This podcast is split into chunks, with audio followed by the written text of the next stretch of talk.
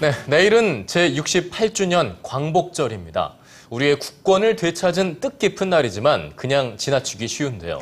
일반 서점에서 찾아보기 어려운 오래된 양서 속에서 광복의 의미를 천천히 되새겨 보시는 건 어떨까요? 선민지 문학캐스터입니다.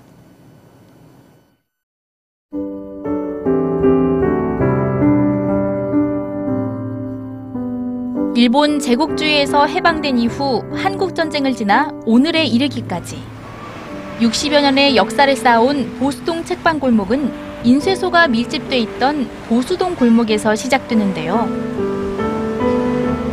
한국사와 함께해온 헌책방에는 어떤 책들이 숨겨져 있을까요? 선생님, 그 광복절의 의미를 좀 되새겨 볼 수 있는 그런 책이 있을까요? 아, 어, 제가 이 책 하나 소개하고 싶습니다. 또한 어, 이 책은 어, 김성원 선생님의 수필 선집이 되겠습니다. 광복이라면 우리가 이제 일본과 우리나라 사이의 어떤 관계에 관한 것인데 우리 바로 이웃이기도 하기 때문에 잘 알면서 어떻게 관계를 잘 만들어 갈 수 있을지 그런 고민들이 녹아 있다고 하겠습니다. 일본의 한국 문학을 소개하며 우리 문학의 진수를 알리는 데 힘썼던 수필가 김소운 선생. 선생의 글들을 총정리한 김소운 수필 선집에는 우리와 일본의 관계를 다룬 글들이 많이 실려 있습니다. 반일이나 친일의 감정을 떠나 일본을 객관적으로 보자는 것이 선생의 주된 주장인데요. 그러면서도 일본에게 보내는 편지인 목근 통신을 통해 일제의 식민 통치를 신랄하게 비판하고 일본의 오만을 따끔하게 지적하는 모습은 역사 왜곡을 반복하고 있는 오늘날의 일본에게 여전히 유효한 경고장입니다.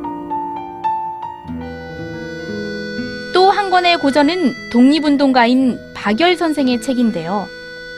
이 책은 박열 선생이 광복 3년 후에 지은 책으로 이념 대립보다는 민족 주체를 바로 세워 통일로 가자는 조선 청년들에 대한 당부가 담겨 있습니다. 18 어린 나이에 독립의 꿈을 품고 건너간 일본에서 일왕을 폭살하려다 옥고를 치른 선생의 굳은 의지가 책 전반에 흐르는데요. 책이 나온 지 반세기가 훌쩍 지났지만 지금의 정치, 경제 상황에 빗대어도 손색 없는 글 속에서 후세를 걱정하는 선생의 목소리가 들리는 듯 합니다. 지금도 사실은 진보와 보수라는 이름으로 그 좌우가 대립을 많이 하고 있잖아요. 그런 대립이 아니고 우리가 정말 나아가야 될 길을 제시해주고 그리고 우리가 처한 현실을 또 직시하게 해주는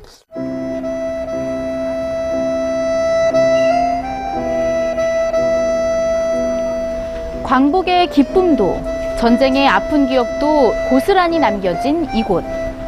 반백년의 시간 동안 여전히 살아있는 이곳의 책들이 우리에게 역사의 중요성을 가르쳐 주고 있습니다. 꿈꾸는 책방 선민지입니다.